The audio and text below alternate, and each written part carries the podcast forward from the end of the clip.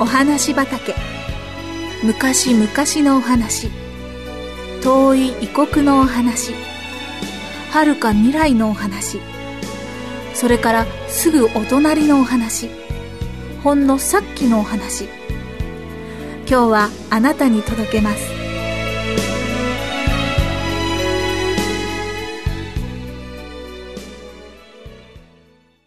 お父さんのお手伝い。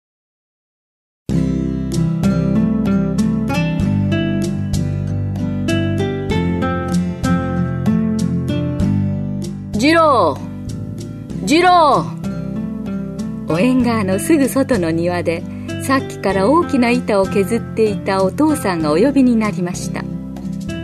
はーい。なんだか気の進まないような声が部屋の中から聞こえてきました。次郎ちょっとここへ来て手伝ってくれんか。やだなあ。外へ出るの？早く早くそんなこと言わないで手伝ってくれ。今すぐしてほしいことがあるんだ。次郎君はお父さんがこんなにおっしゃるんだからいよいよ仕方がないというわけでしぶしぶ外へ出ました。何すんの？何すんもかにすもないんだ。お父さんは今から庭の隅に鶏小屋を作りたいんだこの今お父さんの削った板をあの隅に運んでもらいたいんだよ。そうか。今から遊びに行こうと思っていたところなんだがな。いかにも嫌そうな声で言いました。これを運ぶのも面白いよ。遊ぶより面白いぞ、きっと。さあ、やるんだ、やるんだ。お父さんの元気のいい掛け声にもさっぱり気乗りしない次郎くんです。どこへ運ぶんだって？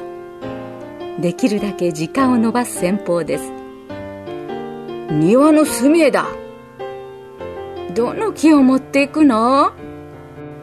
さっきから言ってるじゃないか。ここにあるこの木だ。全部一度に運べないよ、僕。誰が一度に運べと言った？一本一本運べばそれでいいじゃないか。ゆっくりゆっくり次郎くんが運び始めました。お父さんもだんだんイライラしてきました。早くしろ早くこんなの僕に重すぎるよ。重い？こんな木が重くてたまるもんか。ああ、嫌だな。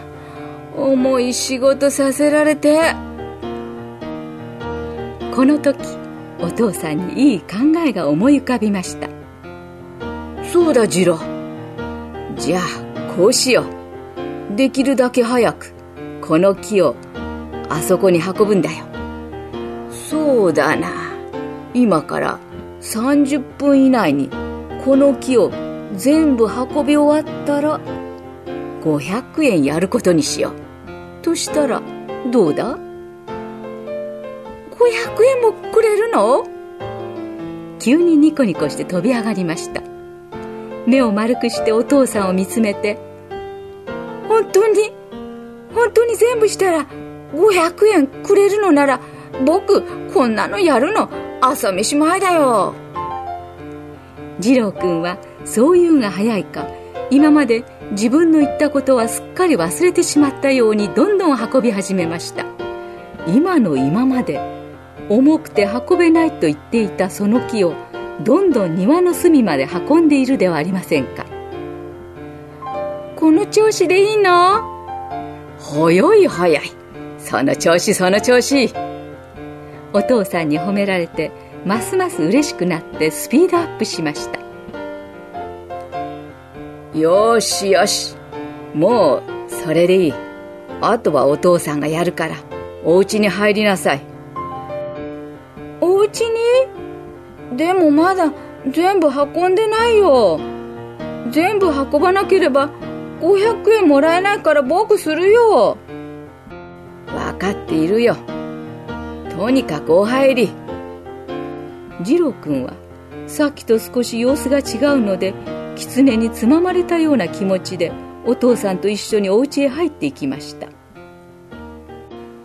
家に入るとお父さんは真面目な顔をしておっしゃいました。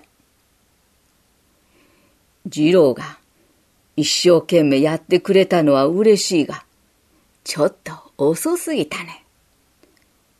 遅すぎたって？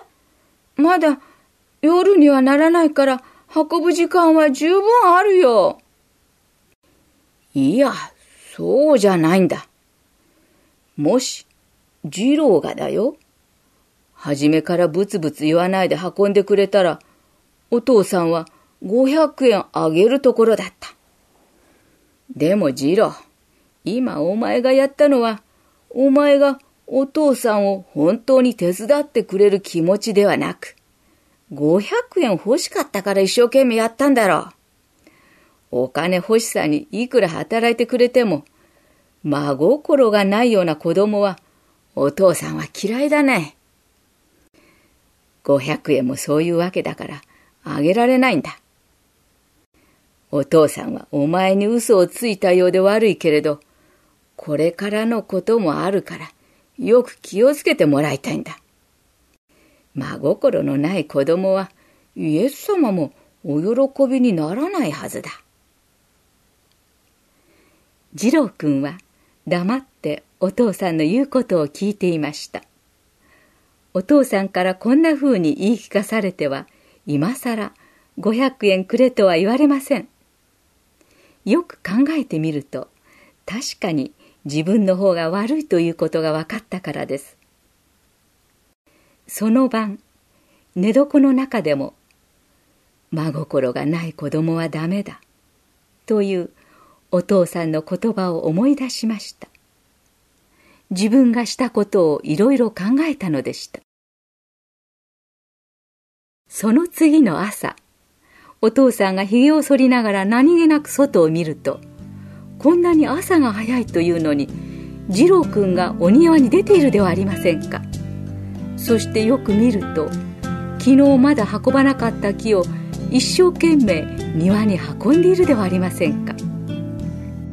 ニコニコと元気よく運んでいます。お父さんはそれを見てとても嬉しくなりました。次郎くんの気持ちがとてもよくわかりました。お父さんはまだひげを全部剃っていませんでしたが慌てて食堂に走っていって今お母さんが並べられたテーブルの上にある二郎くんのお皿の下に何かを置いてまたひげを剃るために出て行かれました。